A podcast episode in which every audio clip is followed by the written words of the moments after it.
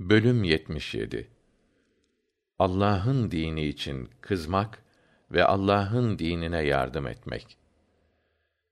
Her kim Allah'ın mukaddes emir ve buyruklarına saygı gösterip o haramlara dokunmaktan korkup sakınırsa bu durum Allah katında kendisi için daha hayırlıdır.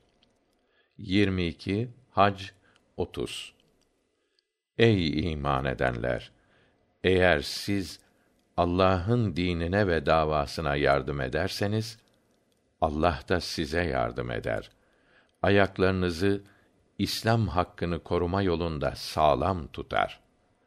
47 Muhammed 7 Hadis 649 Ebu Mes'ud Ukbe İbni Amr el-Bedri Allah ondan razı olsun şöyle demiştir. Bir adam Peygamber sallallahu aleyhi ve selleme gelerek ben filanın namazı uzatması yüzünden sabah namazına gelemiyorum dedi. Ben Peygamber sallallahu aleyhi ve sellemi hiçbir konuşmasında o günkü kadar öfkeli görmedim. Şöyle buyurdu: Ey insanlar! Aranızda insanları namaz ve ibadetlerden usandıranlar var. Sizden kim imamlık yaparsa namazı kısa kıldırsın. Zira arkasında namazı kılanlar arasında yaşlı olanı, çocuğu olanı ve iş güç sahibi olanı var. Hadis 650. Ayşe Allah ondan razı olsun şöyle demiştir. Rasulullah sallallahu aleyhi ve sellem sefer dönüşünde evin önündeki sandık üzerine veya kapının giriş kısmına üzerinde resimler olan bir perde ile örtmüştüm.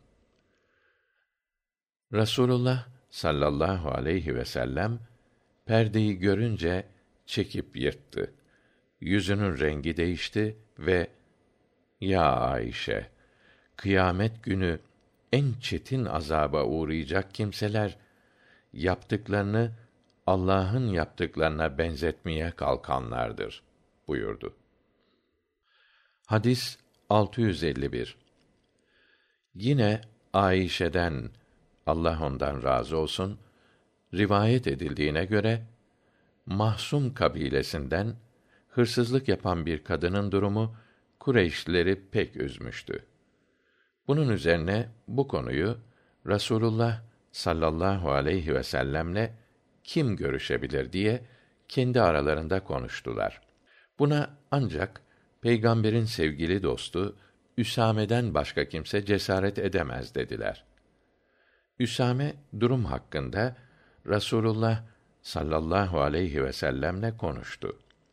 Bunun üzerine Rasulullah sallallahu aleyhi ve sellem Üsame'ye Allah'ın koyduğu cezalardan birinin uygulanmaması için aracılık mı yapıyorsun dedi.